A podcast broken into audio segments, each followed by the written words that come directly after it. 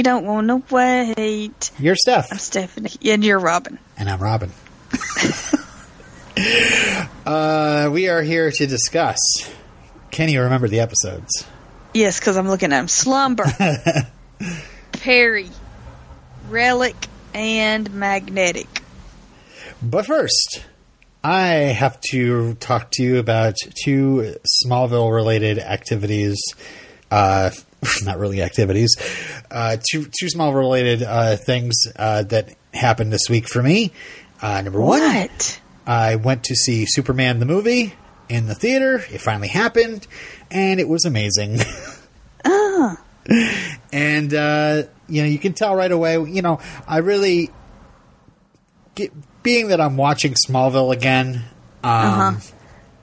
I was really focused on the Smallville section of the movie, and Uh-huh. really between Smallville and, uh, like Brando says, Krypton, um, it's like it's like 50 minutes of the movie. Like you, What? Chris, Christopher Reeve does not show up until like an hour into this into this film. Really? it's really That's- funny. That's so weird. Yeah. See, I, did, did you see it in the theater back in the day? No, no, I was I was three. Oh, I Um, did. I remember. I remember Oh, you seeing did? Superman. Yeah. Wow, you're old. Um, so no, uh, I I never seen it, so I was so excited. And uh, like I said, uh, I played big attention to the Smallville scenes, and the big thing you could realize, like straight off the bat, is uh, like Kansas looks like Kansas. Like I'm pretty sure they filmed in Kansas or at least in the Midwest because it is all flat. Whereas mm-hmm. in Smallville, they do their best to cover up the fact that they're in Vancouver. But it looks so different. I mean, it's just such, like the Dixie Chicks say, it's a, such a, it's such a, a goodbye Earl. Wide open space. Just kidding. That's wide open space. I was waiting for you to say something. Uh, yeah, it's and it's just as far as you can see. It, it, like there's a scene at the school, and he's you know getting berated at the school, and of course there's Lana there, you know, um, and uh, and just all behind the school is just nothingness. It's just like you know because just just miles and miles to see. But anyway, I don't know that that really struck me. But uh, just again, Christopher Reeve, so awesome. And I, I, I was just thinking to myself, like, he had only like an hour and twenty minutes of this movie. you know, the movie's Wow. like two hours and twenty minutes, I'd say. Um, so maybe when he went with his somewhere in time cast to watch it, he's like, "Hold on, I'm I'm in this eventually." Uh, uh, but it's interesting. They had a, uh, a another kid p- play young Clark Kent, but I do believe uh, Christopher Reeve like dubs in his voice. Hmm. So it's it's kind of weird at parts, but and he has the mop top yeah, yeah. like Tom Welling has. Yeah. Uh, the other thing uh, I have to mention is uh, hopefully you saw it too. Season premiere of Lucifer.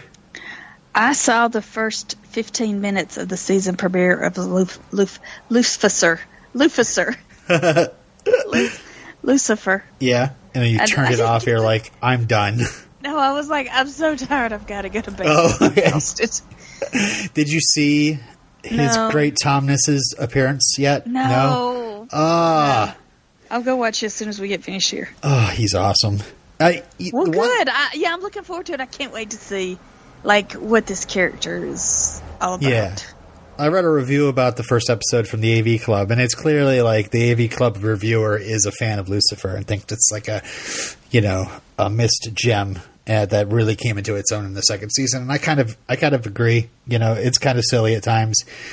And she was talking about how like Tom Welling coming in, you would think that that character is just because like the cast is just all lunatics at this point. They're all like weird. You all have like weird things going on with them and there's nobody stopping and going okay so wait a second so you're actually your name is lucifer morningstar and we've got the the christian bubbly uh forensic uh, examiner or whatever and Uh, the sister from from uh, not this the uh, The girl that was the sister of one of the police officers in Dexter. Oh yeah, yeah, yeah, yeah. The babysitter. she ended The babysitter. That's Jamie. Yes, Jamie. She played Jamie. That's right. she's real cute. Yeah, and she's great in that show. And there, you know, and then we've got we've got Stoic Angel, we've got Bounty Hunter Demon, we've and even um, uh, what's his face from True Blood.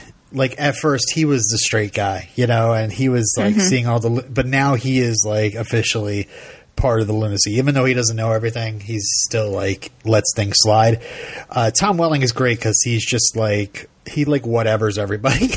he's just like not impressed with any of it, and it's good to see him and uh, Tom Ellis uh, square off in this episode. One thing I do have to mention though, his voice it's like gone. I don't know if he was having a bad day or he partied all night the night before filming some of these scenes, but his voice is really scratchy. Huh. Like I didn't even notice it during the Michael Rosenbaum interview, but uh, yeah, you did or didn't? I didn't. I didn't recognize. I didn't. I didn't hear how scratchy his voice was, but it was really. I'm like, Tom, take a drink of water, buddy. Huh. Yeah, I don't know. Maybe Could- he's got allergies. Yeah. but uh no, he has quite an entrance. They have the they have the uh you know cuz it's like a you know, a Fox show, they have to do the over the top like guitar entrance and he's walking down and the and the camera pans from his feet to his face, you know. It's like, "Oh my gosh, it's Tom Welling." Oh, don't spoil me. I don't want to know. Anyway, he dies. Uh, it's really weird. no, check it out. I don't know. It's fun. Lucifer is like just this show, you know? That's pretty much all I can say about it. um, and there's some also some other TV now, news, unless you have anything that uh, Smallville related that happened to you this week that you want to share. I can't think of anything. there's some TV news that happened uh, while uh, these episodes were airing. Um, on the uh, Slumber uh, came out on October 22nd, 2003. October 23rd, there was an episode of Will and Grace, uh, where in the episode, Jack. Did you watch this show before? Will and Grace? No, it's Me either. the only television show I, I didn't watch. Yeah, I, I a lot of those a lot of those Thursday night comedies I'd check in and then immediately check out. like uh, after like Cheers was over, I was just not interested. um but uh, Will and Grace, which is funny because it's being revived right now. Um, in the episode that aired that day, Jack makes a brief comment on about it being Smallville night. It's Smallville night. It's Smallville night. And uh, Will, Grace, and Jack are discussing Smallville as the intro by Remy Zero plays on Will's television set. Uh, Will asks Grace, What is it about Smallville that lets me get in touch with my girlish side and my inner Superman at the same time? And she comments, It's the writing. so I don't know if that was a laugh line or what, but uh, that was in my trivia. So Smallville's everywhere. So do you want to talk about that week's episode, Slumber? The the Yeah. first episode of Buffy in Smallville? Yeah, it's so funny. You know, last week I was telling you about how I used to have these dreams where something was after me, and I and I would tell people, I'm like, "It's coming, it's coming, something's after me," and Yeah. I was so scared, and like nobody would listen to me. I, I- this is this is my dream. Was it the Traveler that was coming I after you? I guess it was. I guess it was the traveler that was coming after me, and nobody would listen to me. This villain looks like in the dreams. It looks a lot like. Uh, did you ever see The Village? Yeah, So it looks like the the creature in the village, or the And the quote village- unquote creature.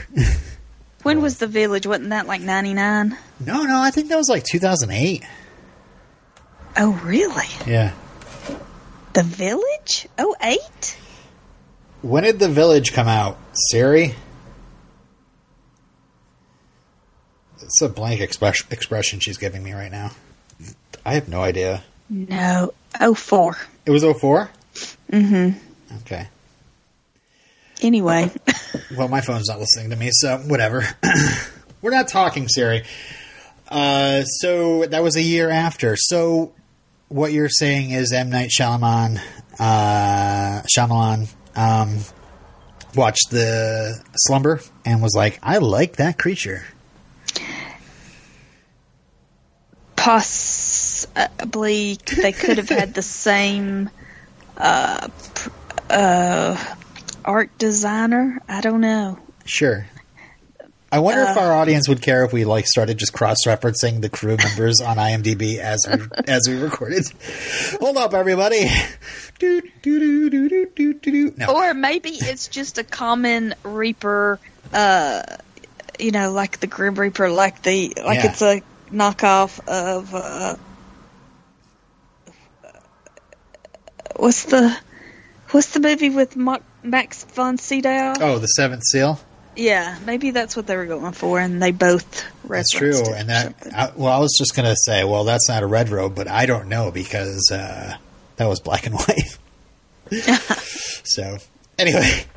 So anyway, this is the one where Oh, uh, the one where Clark is stuck in someone's nightmares, or in the Buffy episode Nightmares. Yes, that's what I was going to say. This is the one that's just like that episode Nightmares from Buffy. This is a this is a different episode of Smallville because you know we we've never had Clark going inside somebody's dreams, and uh, and it's clear this is a this is a kind of like a Buffy writer putting his own little touch on Smallville, and maybe that's what they asked of him at first. This is uh, unfortunately this is the first of only three episodes for Drew. He doesn't do any more. Um, but he's like the executive. He's one of the executive story editors for the entire season. So, I, I will say that the next two are much better, even though I did enjoy this one. oh Um, yeah, I really liked it. Yeah. You know what I loved? Uh, go for it. I love when okay, we have to have it's just mandatory that we have the scene with Lex, you know, talking about some kind of historical event Mhm. or some kind of literature or some kind, you know, and Yeah. has that katana and and uh The guitar. you know, the- yeah, the whole history lesson there. Yeah, and then he and then and that's how he learns about that. Like that's Clark's nightmare. His his worst nightmare is that uh, Lex finds out that he's that he's been keeping a secret from him. And then it, we come back later, and we have that scene again, and that's not what it, it's just a prop. Yeah, yeah. It's not a real sword. It's like a Kurosawa prop, which is still like. which is also yes from Th- Throne of Blood. We just watched that the other day. You've seen Throne of Blood?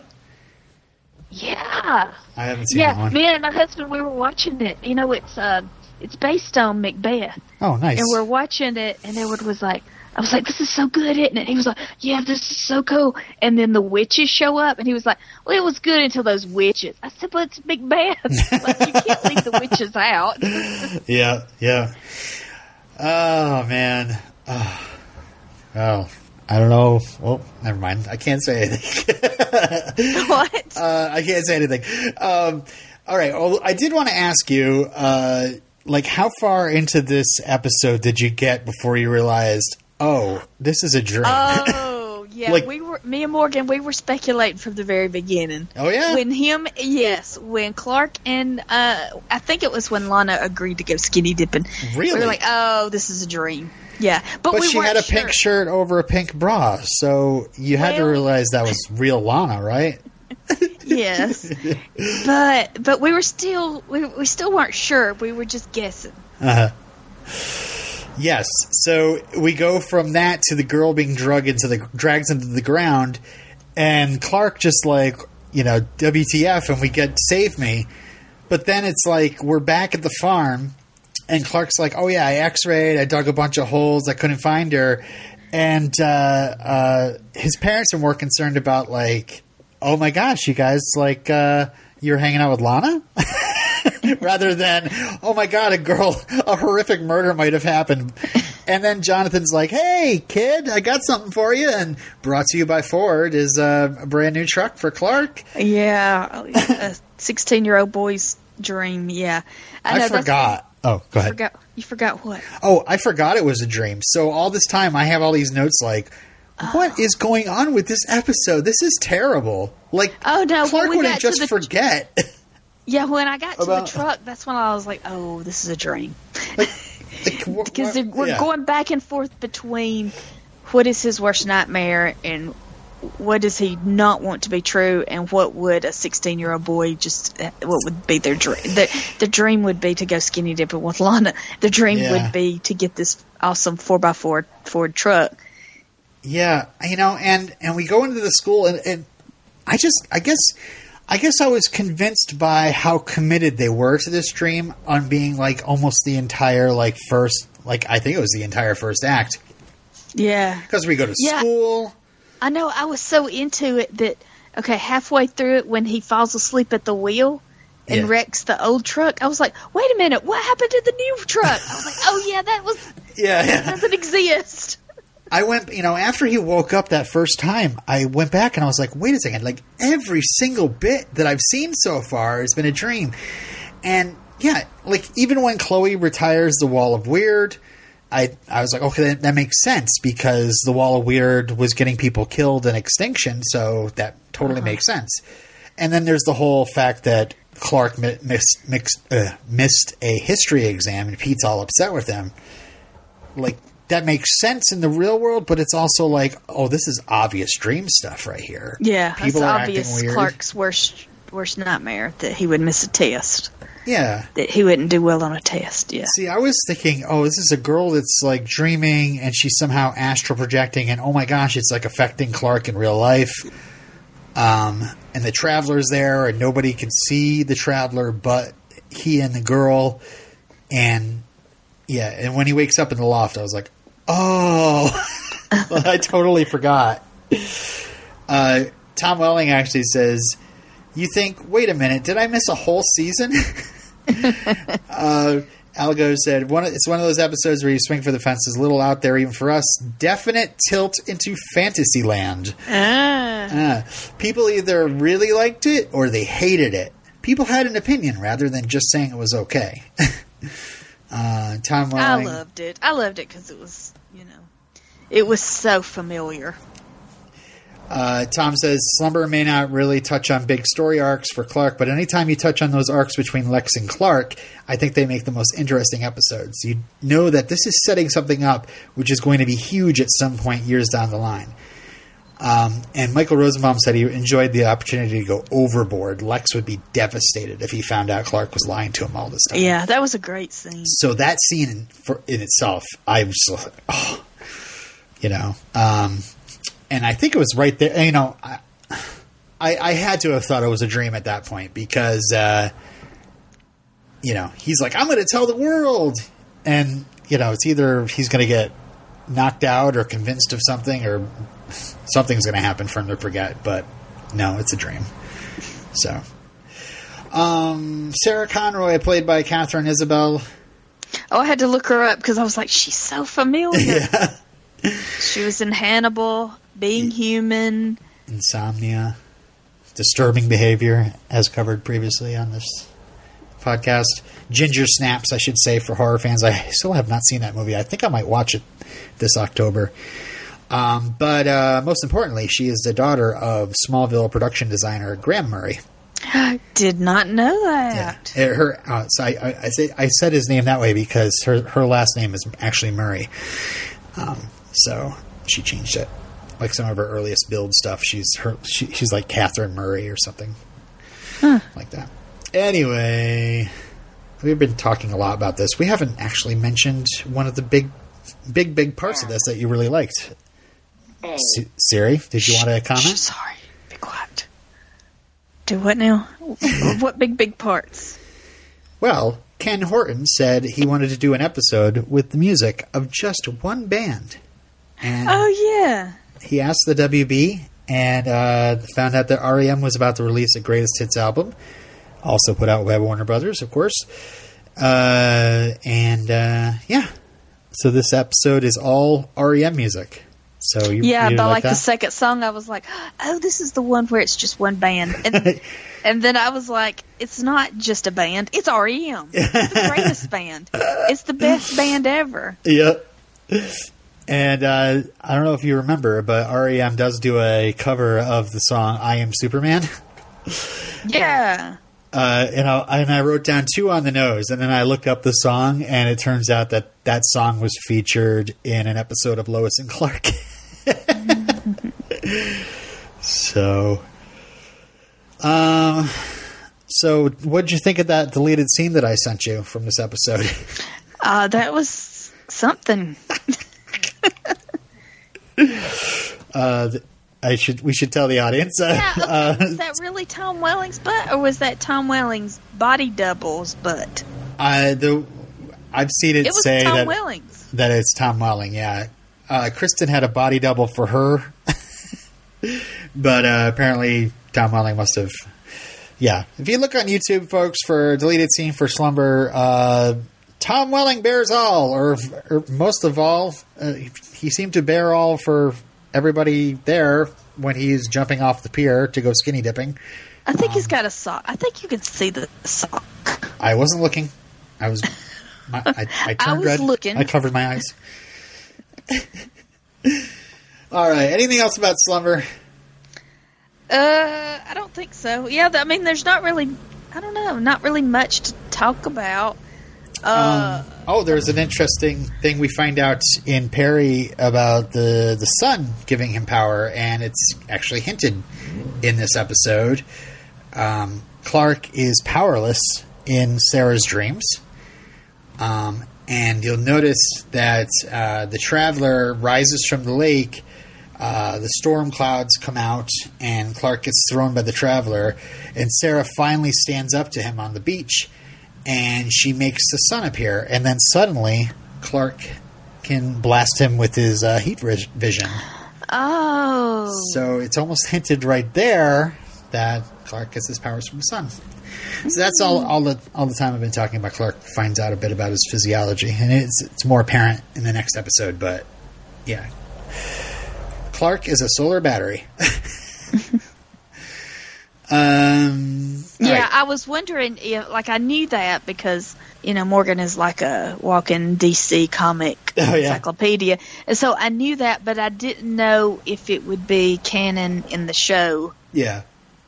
It's one of those things where you're like, duh, from like years of like, you know, watching Superman movies or maybe reading comics or maybe seeing cartoons or just whatever. Just know it's just one of those things you know, but then you go, oh, wait, that actually hasn't been explained on the show yet. So, mm-hmm. um, best needle drops. REM, Imitation of Life. REM, Everybody Hurts. REM, Losing My Religion. REM, The Bad greatest Day. song ever. Lose, Losing My Religion? That is my favorite song ever. Oh wow. I do a mean everybody hurts at karaoke, and I mean mean because it hurts everybody's ears. And I say everybody hurts now from my singing. Anyway, REM at my most beautiful. That's that's it. So five mo- five new songs for the uh, playlist this week, and it's all REM. Let's talk about Perry. Maybe it'll be less scatterbrained, and it'll be less edit points. Okay. Perry. Perry. I knew. Okay, did you know that I knew that Michael McKean was going to play Perry No, uh, White? no, I didn't. Yes. Somebody. Save I won't me. tell you who. Somebody. I'm going to take this MFer down. Tim. Tim? Super Tim? No, not Super Tim. Tim Minear? De, Be- De Beers. Blaine the Beers? Uh, Tim. It's it's uh he he. Oh, uh, oh, oh, yes. Tim, Tim, uh, iZombie fan, B- Blaine Yes, fan, that- Tim. Yes. that Tim. Hello if you're Yeah, listening. he- Sorry. He mentioned uh, that Michael Mc- Bec- uh, yeah, something was mentioned the other day about Michael McKean, and uh, he was like, "Oh, Perry White from Smallville," and I was like, oh, what? "I'm not going to tell Robin you told me." But I mean, it's great casting, so And it- awesome. and it makes perfect sense now that I knew that he's married to Annette O'Toole. right? But yeah, he looks terrible. You know, with that, he's got that scruffy beard, and his his Uh-huh. eyebrows are all wiry, and he looks like he's you know been on a bender. Uh huh. Yeah, he's great. He's great. Jinx. Um, Tom Welling said, he just was Perry, more than anyone else I've seen. You can't see the acting, you just see this character. And they said, and he mentions that um, he was already family because he's married to Annette O'Toole. This isn't the first time Michael McKean's played Perry White. Uh, he played What? the role. Yeah, he played the role in a Saturday Night Live sketch called "The Night Stalker" back in 1995.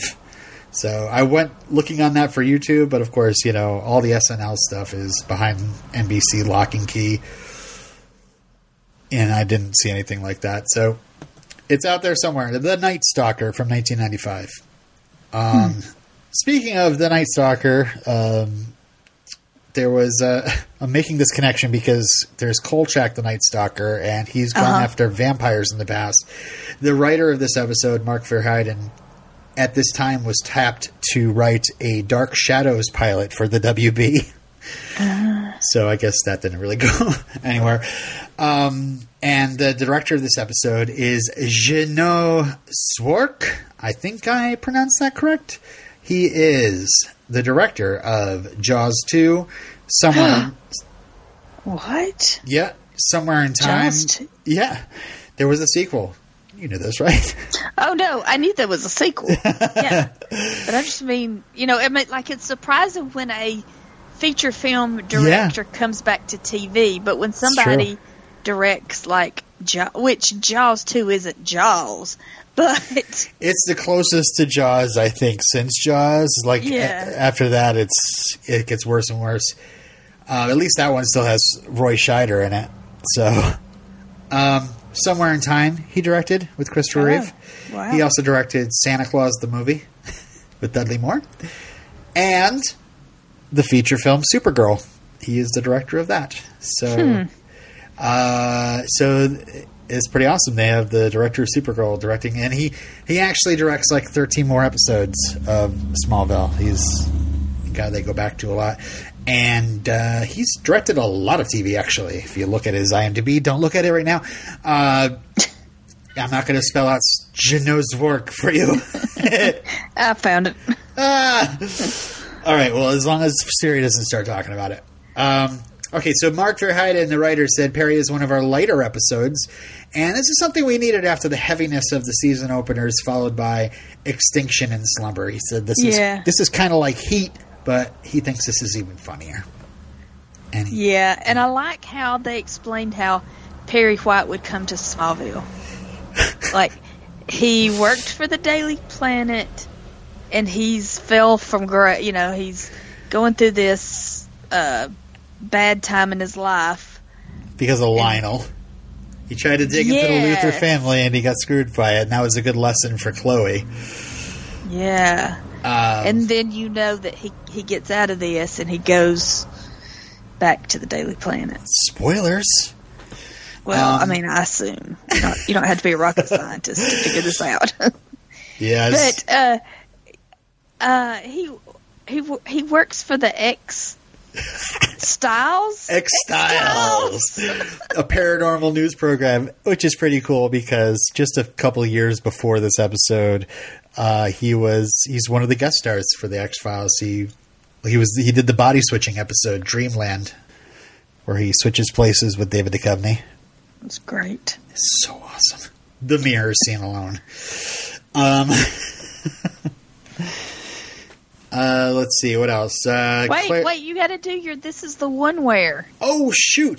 This is the one where Clark meets his future boss. I wrote, Ah, that's what I said. Yeah. Clark meets his future boss. and uh, yeah, there's some great stuff in here. Um, I like where he says, "Oh, Dad, he probably doesn't doesn't even remember my name, Clark."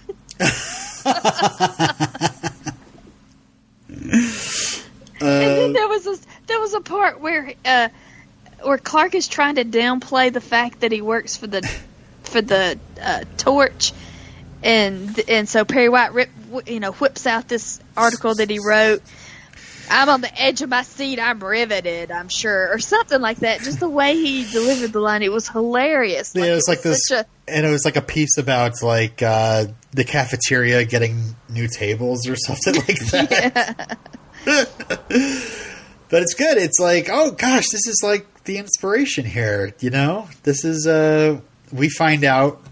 Like Al- Algo said, we answer two two questions from Superman's mythology in this episode. Uh, why did Perry White hire Clark Kent, and uh, where does Superman get his powers from? So, a Kansasians. Kansasians. oh, did you notice the bartender? Oh, is he a Cylon? No, he's No. not a Cylon. He's from iZombie. He's the reporter from iZombie. Yep. Yep. And uh, I just love this whole thing with Clark where the, the sunspots are happening and his powers are in overdrive and then disappearing. So, Yeah, and and Tom Welling running. He's trying to run, and he's just like, uh, uh, he can't do it. Gotta run. And then uh, and then Pete's like, hop in. Yep. Carry you. Oh, it was so funny. It. I thought this was a hilarious episode. Oh, and it had two of my favorite Clark Kent activities. We had fence building and hay baling. so, I love those. Uh, we also. and then tractor throwing. Oh God, tractor throwing. when that tractor lands by Perry, just I don't know. Michael McKean killed it. Also, uh, we get a. I don't know if you know Perry. Do you know Perry White's famous line from Superman? Uh, no. Don't call See, me I Chief. Oh. Sheriff Adams actually says that to Perry Uh, when Perry's like, "Okay, Chief," and she's like, "Don't call me Chief." That was uh, see, I get Perry White and J. Jonah, J. Jonah Jameson. Yes, Yeah. I get those two confused. Especially since there's been so many J. Jonah Jamesons lately. Yeah. Um. So, what else? We have Dr. Foster finally showing up, and um, she's doing some therapy with Lex. Is she a Cylon? She's not a Cylon, but She was on BSG. yeah, she, She's like one of those Vancouver people that you see in everything. She Yeah, was like did you know three she? episodes of the X Files. Did you know she's passed away?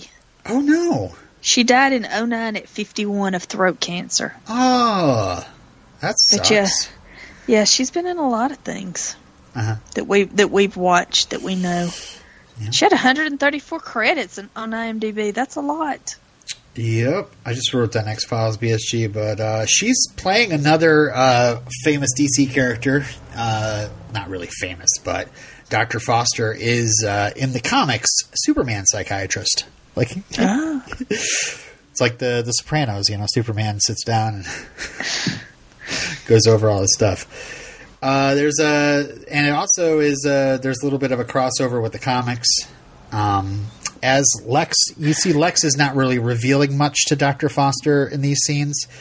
Um, in uh, Smallville issue number six in the in this in the story ID, uh, he, when he's talking to Doctor Foster, he's thinking of his time on the island and uh, his hallucination of Lewis Leary.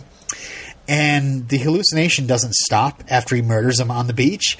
Like Lewis shows up in the fishing boat that rescues him at the dock, uh, in his limo on the way to the airport, and he's just constantly like goading him and like telling him like we're gonna get back at Lionel and Helen. You know, it's one of them, so we might have to kill both of them. You know, we're gonna make them pay. And uh, Lex makes a huge scene at the airport, like strangling Lewis up against a wall, and, and, and it's like, "You're not coming back with me." And uh, that's how it ends. So it's like it gets darker and darker. Yeah.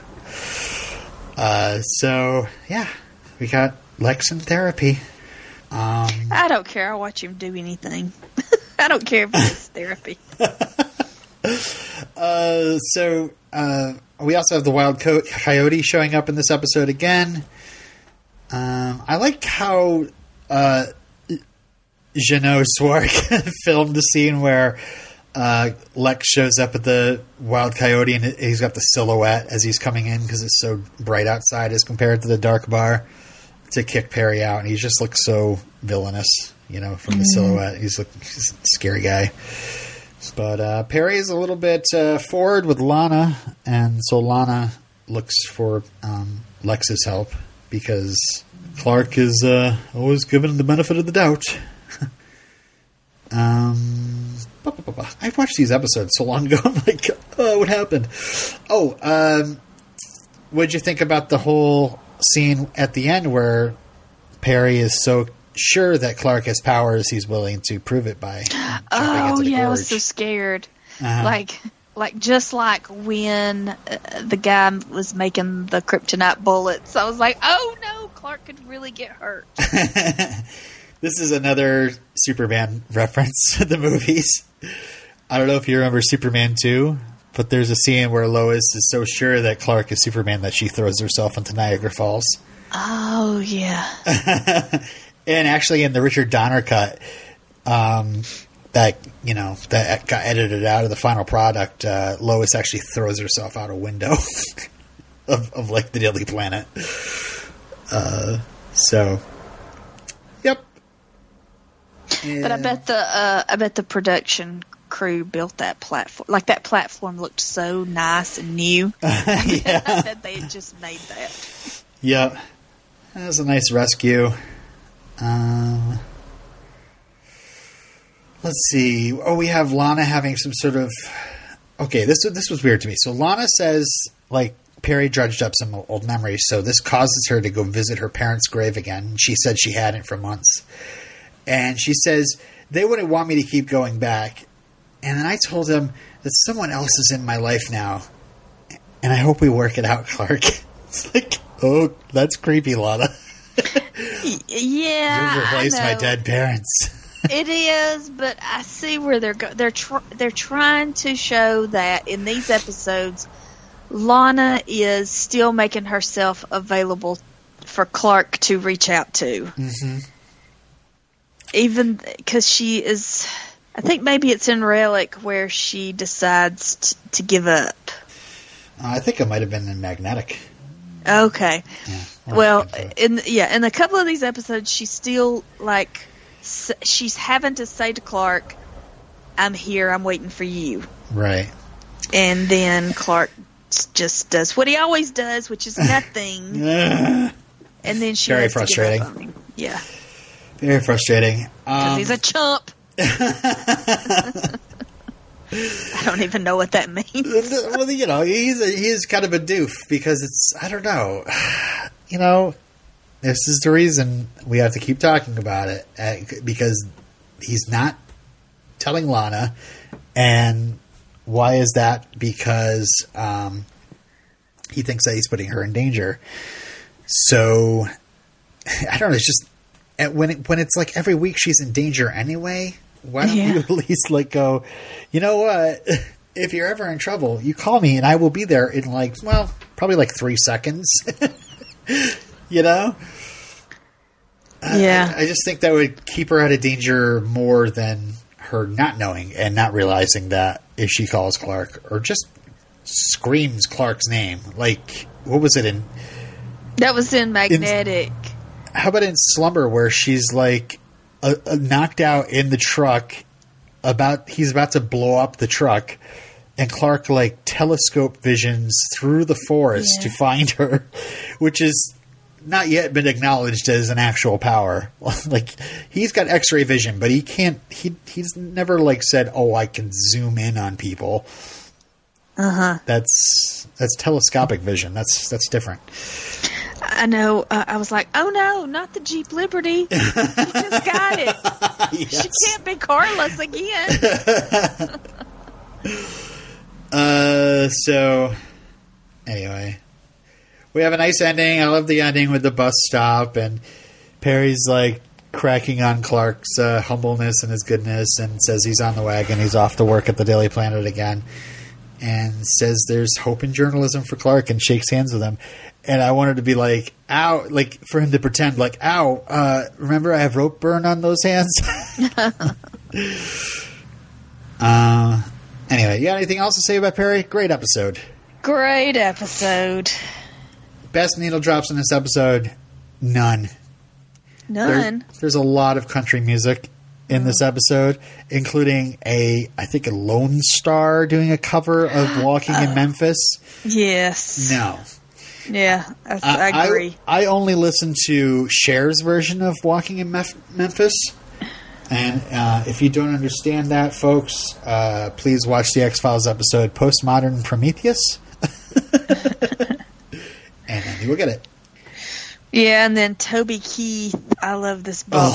Ugh. And Blue by LeAnn Rimes. I mean, really? No. Yeah, I hate country music. I agree. Relic. Relic. All right, this was a huge episode. Yep. This is the one where Clark learns that Jor-El visited Smallville 40 years ago. Okay. okay, stop. yes. Okay, that does seem very uh, contrived. Like, Shall we- Oh, just we've you know, how convenient. Jor-El's been here before. Jor-El was Jor-El wrote on the caves. Jor-El was here. Uh huh. Um, shall we mention right here that this is where something our our listener Ray had a problem with? He said this was this episode was super lame because he didn't he didn't buy that. I Um, mean, I buy it. Yeah. And I don't think it's lame. Like I think, like I've seen episodes like this in other shows that didn't work. This Uh-huh. worked for me. It did Yeah. for the mostly. It did. It did. Yeah. It, it did.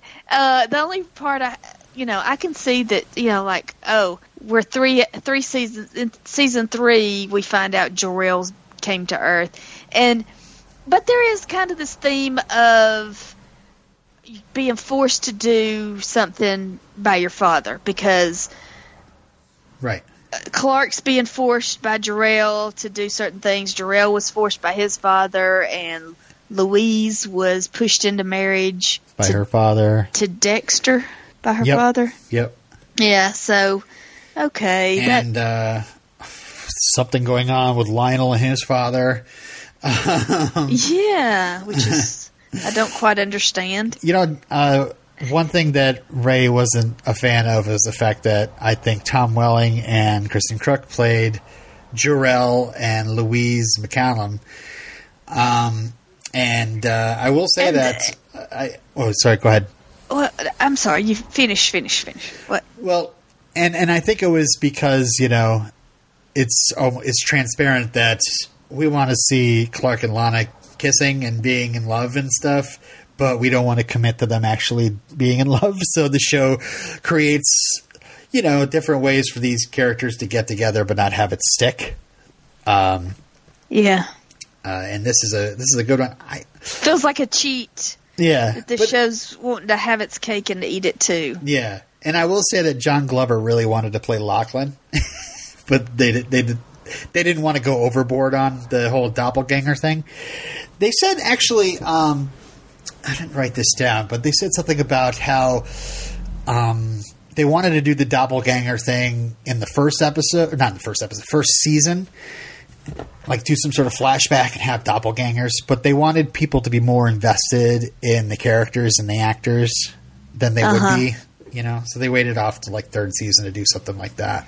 Yeah, I can understand that because you know, talking about the episode "Nightmares of Buffy," like I think Joss realized that he did that episode too early.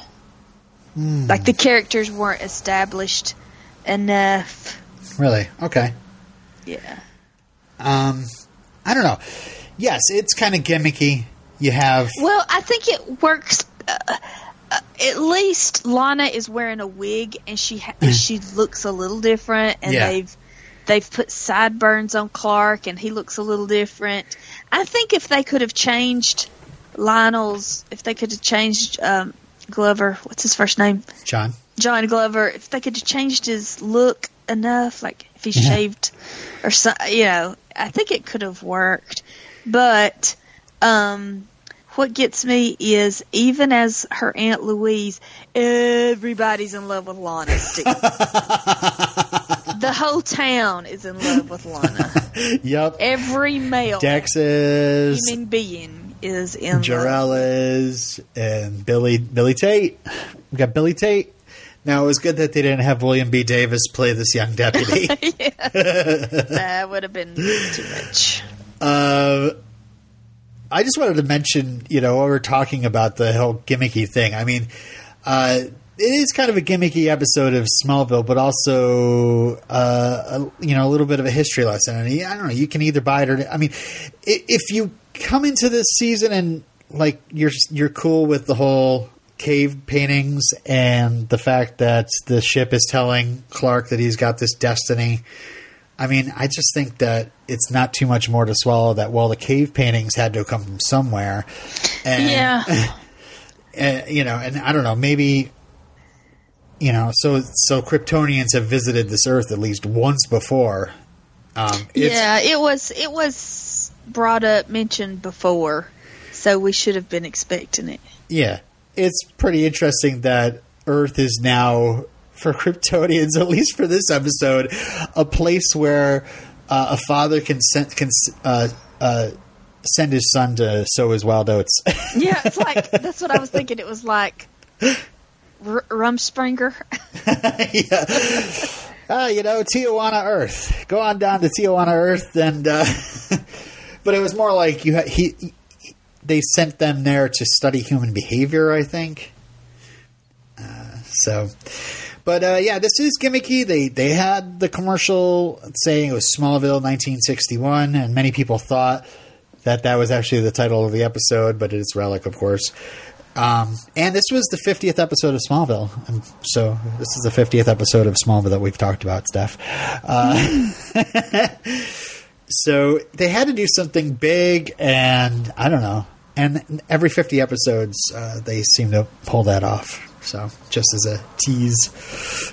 Um, but uh, I really do. I, I mean, it's cool that Tom Welling and Kristin Kreuk are playing these two characters. Uh, but I actually buy them as these characters. Like I see different people than Clark and Lana. I see. Yeah, I do too. Yeah. I'm really into it because I'm like, oh, they had sex, but Clark and Lana have not that we know of. But you know, So it's kind of trippy seeing these characters, these actors playing different roles and doing things that you want. That yeah, like I read somewhere that uh, Tom was playing Jor-El as his age, his actual age, which I think was like 26 at the time. yeah, Um, and uh, yeah, Tom says, I tried to portray a little more maturity in that character, not much understanding of the human race. Kristin and I were invested in establishing a relationship between the characters where you would hopefully see that they were destined to be together forever. So I guess that's the other thing where it's like, you know, you watch this episode and you get this impression like, oh, no matter what, you know, Clark and Lana are destined to be together. And, you know, you can either be like, that's super cheesy, or you can be like, all right, but I know he, Clark Kent is in love with Lois Lane in the future, so whatever. yeah. I don't know.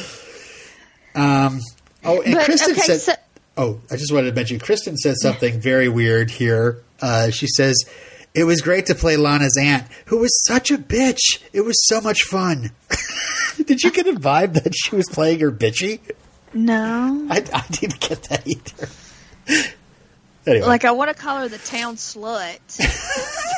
but, but she's not. She's like married, but like gets charmed by this. I mean, look at him.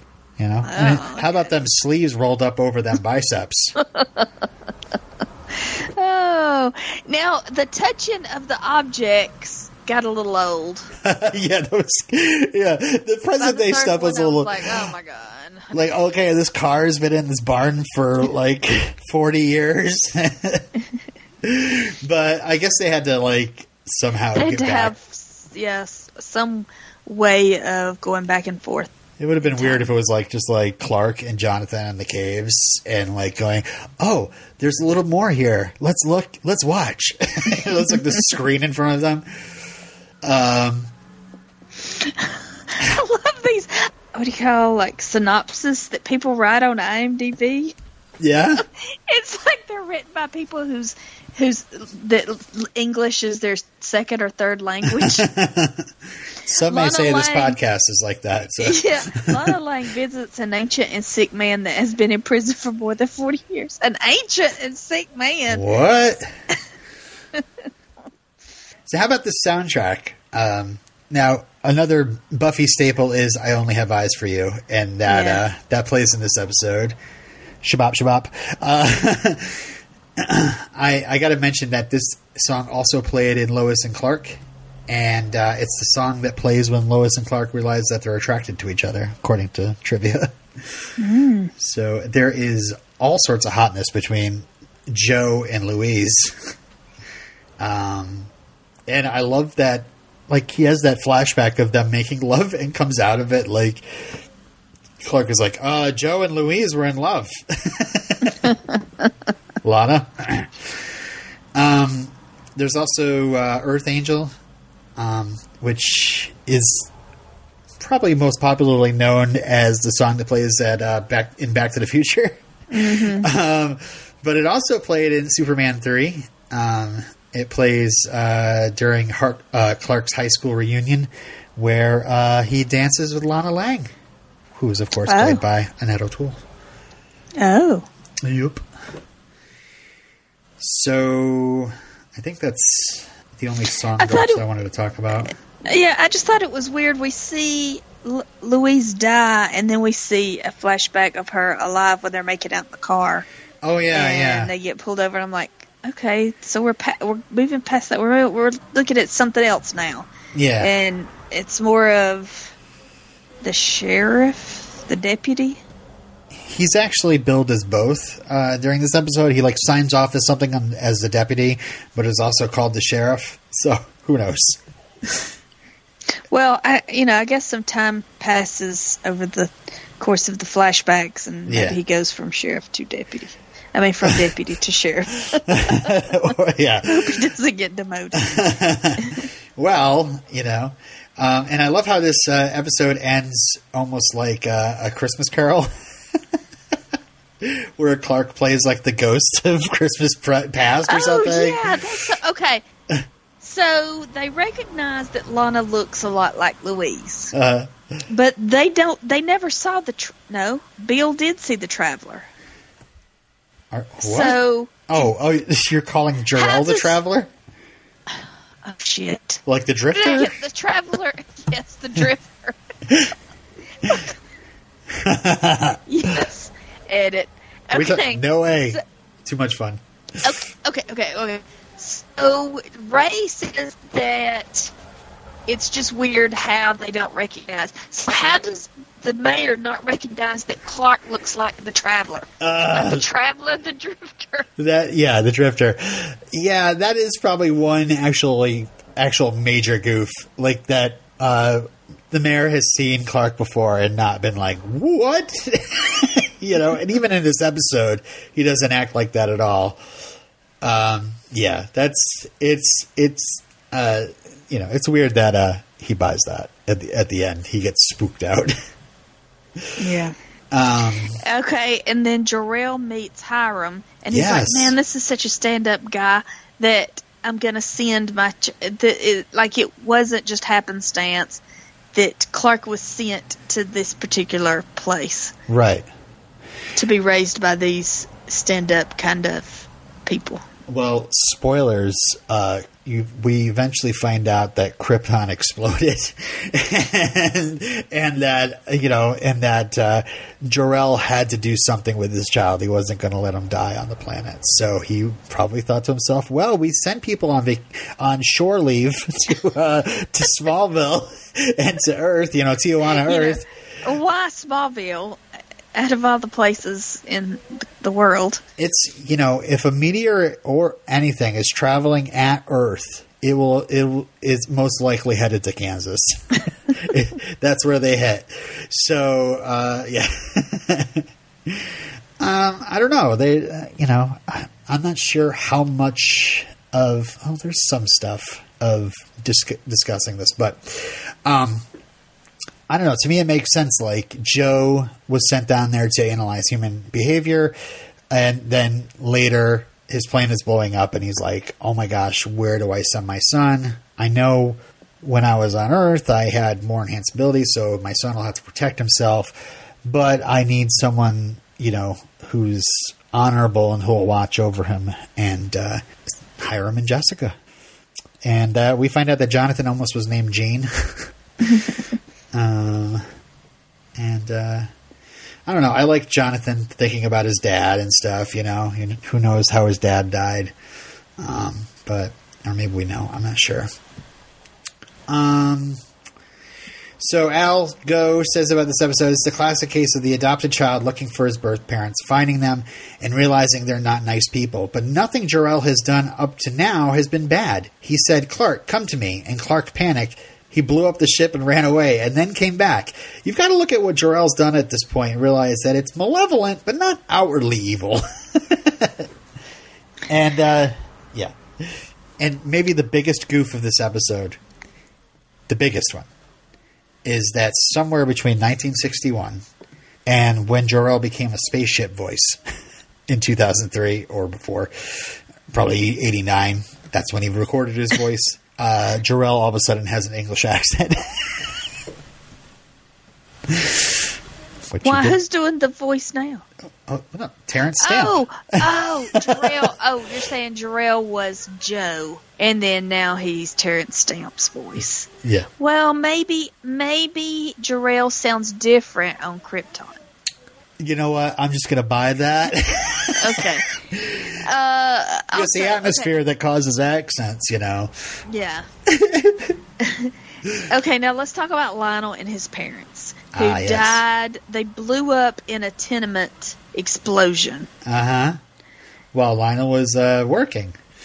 Okay, Lionel says when I was working at the when I was working when I was moonlighting or something like that. Yeah, something like that. And so I was wondering was that intentional? Was that was he about to say was he about to to uh let something slip and then changed his mind or what? Um, I think uh, I think there's more to be found out about this. So I, I'm afraid to say too much, and honestly, my memory is terrible. So And also when we like first we heard that they died in a fire or something like that. Yeah. And then we found out like the apartment blew up. yeah, Or suicide slum is that? That's where he, he lived. slum. what a what a what a great name for a place. So after it was described how it exploded, it sounded like to me it just reminded me of Clark blowing up the ship. So it made me think that jo- that Joe did it. Oh no, I think that was that was years later. I mean, when Joe is on Earth, uh, Lionel was or Lachlan was. Uh, well, he was a youngish man. I don't think he was that young, but he was probably in his thirties.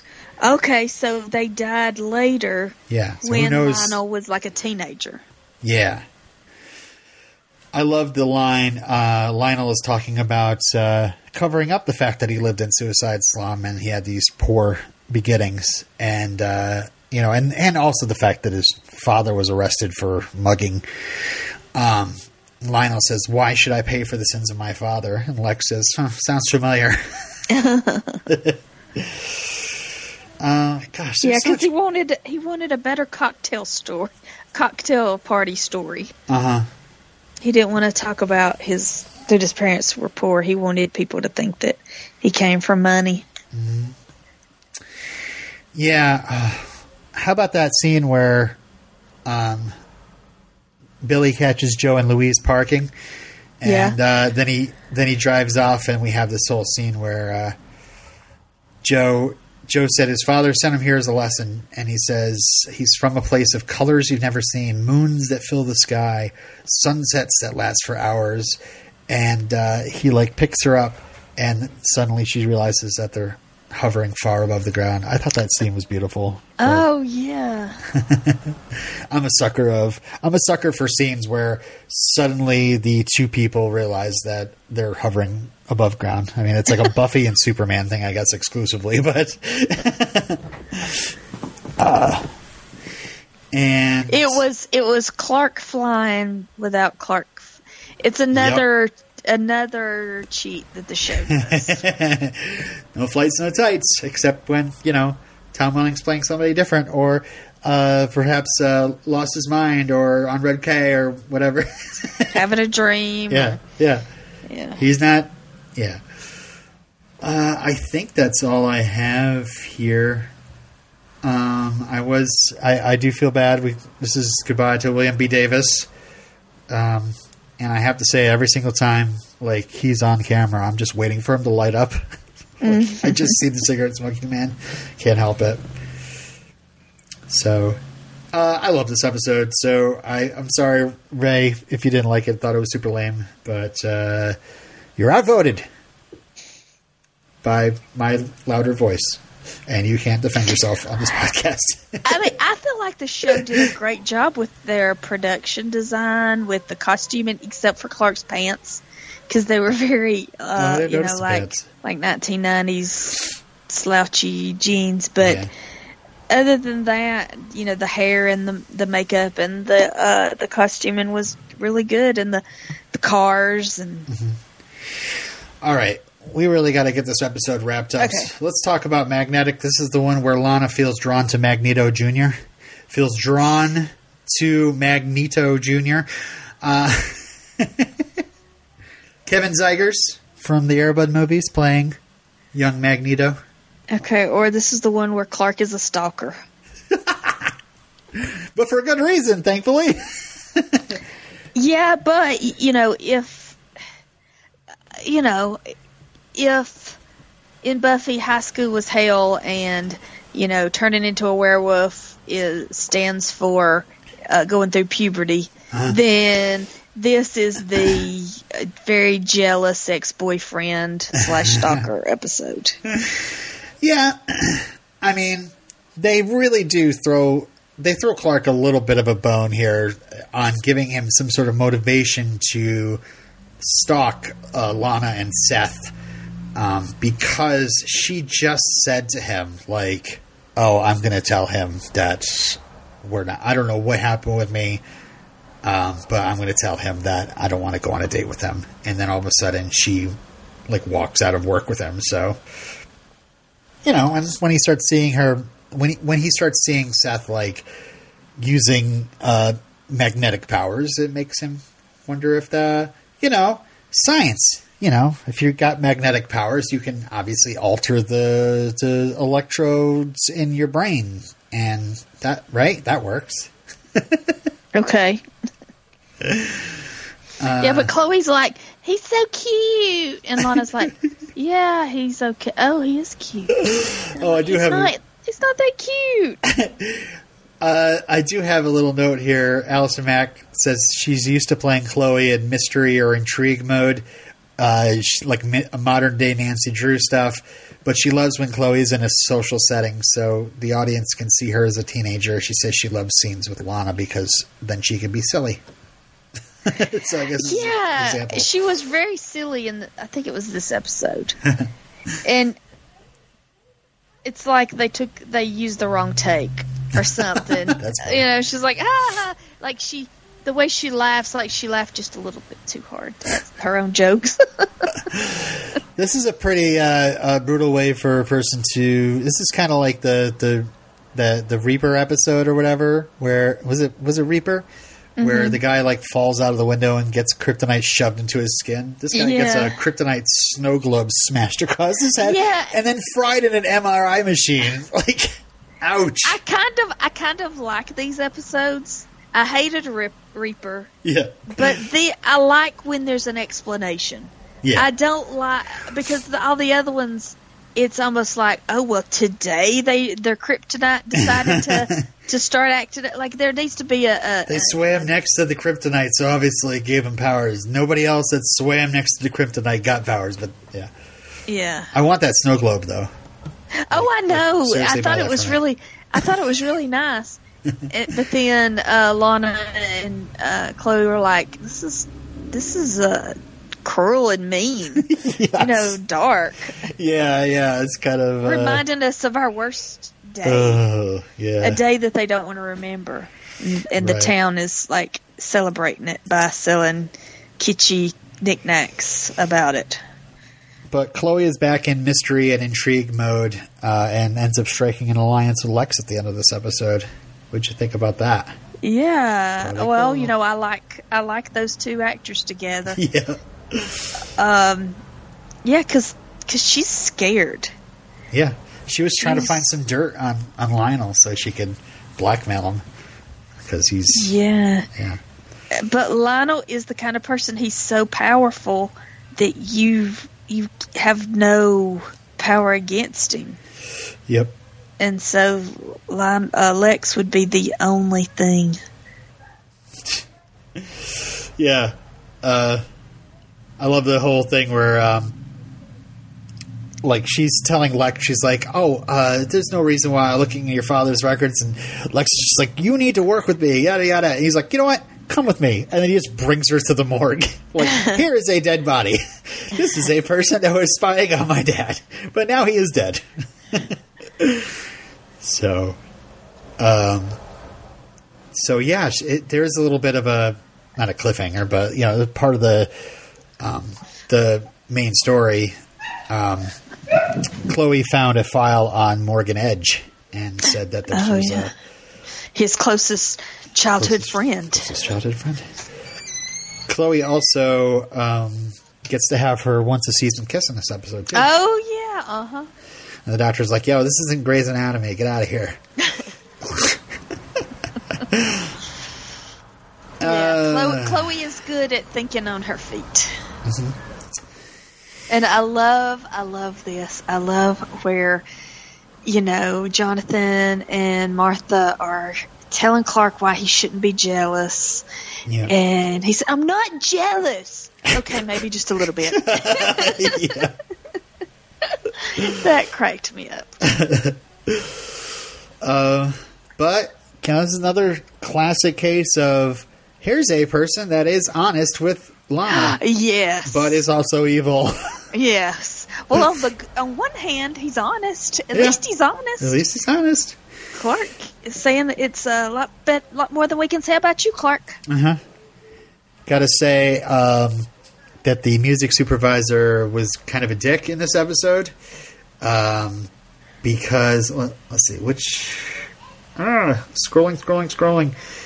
Um, when Lana and Clark are talking in the Talon, and uh, she's like getting ready to go after Seth or whatever, the song uh, that's playing is uh, Michelle Featherstone's "Over You."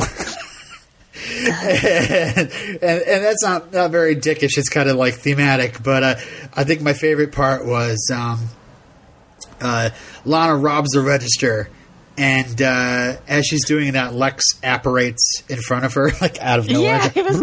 I know. Hi. Like, who called him? Did somebody. It, it was almost like somebody was gonna. Somebody had to have called him to, to tell him that Lana was acting weird. And then she tells Lex to have a nice life, jumps into uh, Seth's car, and the song that's blaring is "Stupid Girl," which I was like, "Well, that's kind of a dickish thing to play." like, yeah, she's being dumb, but she's under the influence. Uh, Yeah, it was a Bonnie and Clyde thing. It well, Yeah. which Pete hung a lampshade on it. yeah. Said that they were acting like Bonnie and Bonnie and Clyde. Did you like that the jail shell, uh, the jail cell has red and yellow walls and blue bars?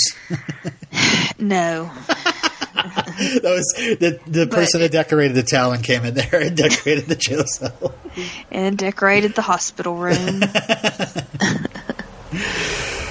Uh, oh yeah, and Lana asked for her job back at the end, and I'm like, isn't she part owner? Like, you can't just fire your co-owner. Uh, yeah, I know. I was like, why does I mean Lex doesn't have total one hundred percent control control of everything. right. He's not the boss of everybody. I thought this But- Talon gave another fu to the Beanery. I think they've used this shot before, but it, it makes me chuckle what it they put a sign up says Smallville's best cappuccino. like fu Beanery. Oh, I like the uh, that Clark melted the road. He melted the Oh, yeah. asphalt, and they got Very stuck. cool. And then Seth just just uh, stuck to the side of the tanker driving by. Uh huh. And then, then when they arrested Lana when she was in the jail cell, you thought that oh well he's gone and his effects have wore off and she's you know feels bad about what she did. Nope, that was Nope. just a it was a, a a ploy. She told Clark that he had gone to Grand City or Grand Granville. Grandville, yes, Yeah. the opposite of Smallville. You know, the bigger one. Not like- quite Metropolis, but I like in the final fight though. Uh, it's as if that it's as if Clark's just kind of humoring Seth. He's like, "Yeah, yeah, go ahead and shoot me." um, and uh, Clark does this like I don't know, like Heisenberg thing, where um, like he makes uh, Seth attracted to the cart, and then he zaps it with a power line, and somehow that like puts Seth in a coma. So I, I don't, I don't know how that worked, but whatever. um, yeah. So uh, Al Gough said this was uh, said that this episode might feel like a throwback, but this was one of the highest rated episodes of the season because it deals with a specific teen issue. What if you're attracted to the wrong person and it starts to change you? And he said that this is one the fans didn't like, but it was high rated. And the reason for that is he says he has to keep a balance between the episodes the fans like and the ones that cater to the teen audience of the WB. He says when you get too mythology heavy, the audience goes away. This is this is the the nerd curse. yeah. The nerd curse is you love a television show and then you get the populace behind the show too. And Yeah. so the show gets gets picked up, it sticks around, but they have to cater to those to those to the base audience even though you're the nerd that loves it in your heart Yeah. and soul. And Like honestly, give me 45 minutes on Krypton. I'll be so happy, but nobody would tune in for it. uh, yeah, he said secret lab episodes are not relatable. One's dealing with LuthorCorp secret labs. He says if the concept is clear from the trailer, more people tune in. Which I guess helps. I mean, That's, honestly, and see, that's why these standalone episodes are so popular. That Uh-huh. people, that normal people like standalone episodes, uh huh. and we don't. We won't give us our mythology, give us our uh, our overarching storyline. Yeah, Normal people want to see the standalones. right. And you know, I'm I'm probably one of those people. You know, I didn't tune in until like season five or six, and what got me to tune in is that I heard that there was going to be a big Superman villain that shows up, and uh, uh, that's what got me to tune in. That's what got me to uh, catch up with the entire show. Um, what you know, but I guess it's also because I like Superman, so I knew that villain. Maybe maybe if I was like, oh, this teen is a like has magnet powers, and it makes the the girl that's supposed to love Superman fall in love with him. Like I don't know, probably not. Anyway, Yeah, uh, are we done talking about this episode? I think so. All right, best needle drops at the fair. We have a musical guest, Josh Kelly, playing his song "Amazing." And Oh, I was wondering what that was. I thought it may have been a, band. like I said, Michelle Featherstone, "Over You," Cold's episode, uh, Cold's uh, song "Stupid Girl," and of course, uh, Pink's single "Trouble." Oh, trouble. Yeah. No, no, no, Yep, no, no, no, no. keep singing it. Yeah, that's all I know. Uh, uh, yeah, th- being at the uh, the fair that was that was a great location. Yeah, wasn't it? Looked really good. hmm Yep. Um, I can see why teenagers would like that. Episode of the week. Oh God, I don't know. As much as I'd like to defend Relic, it is a close second to Perry. I, I loved Perry. Well, Perry made me feel so I good. guess I guess I'll say Slumber, even though Slumber wasn't one hundred percent perfect. Like I didn't care about the uncle. Right, right. You we know, didn't even I didn't about care him. about all that. Yeah. Yeah, we didn't. I didn't care about Lana being in danger. Who cares? Yeah, of You know. course. Like all that kickboxing ability, all of a sudden she like gets turned around and injected immediately. Yeah. So I I really like Slumber because of the premise, and Perry was hilarious. Relic, it was very audacious. You know, they swung for the fences, Yeah, uh, and it's your episode magnetic. Magnetic was, uh, I mean, you know, there was some good stuff in there, but Yeah, you know, a lot of good stuff with with Lex and uh Chloe. How like she's not gonna tell him, and then she comes back and she's like, "Okay, I'll tell you everything." All right. So, so what is your episode of the week? You said Slumber. I don't know. Yeah, slumber. Next week on We Don't Want to Wait, we're going to be talking about four more episodes. Shattered, Asylum, Whisper, and Delete. And here are your teases. Are you ready for them? I'm ready. Oh my So god. excited. I'm so excited. Oh my god. All right. Someone returns from the dead. Oh God, is it that kid? Not another Ryan episode. Uh, all right. Someone is completely betrayed.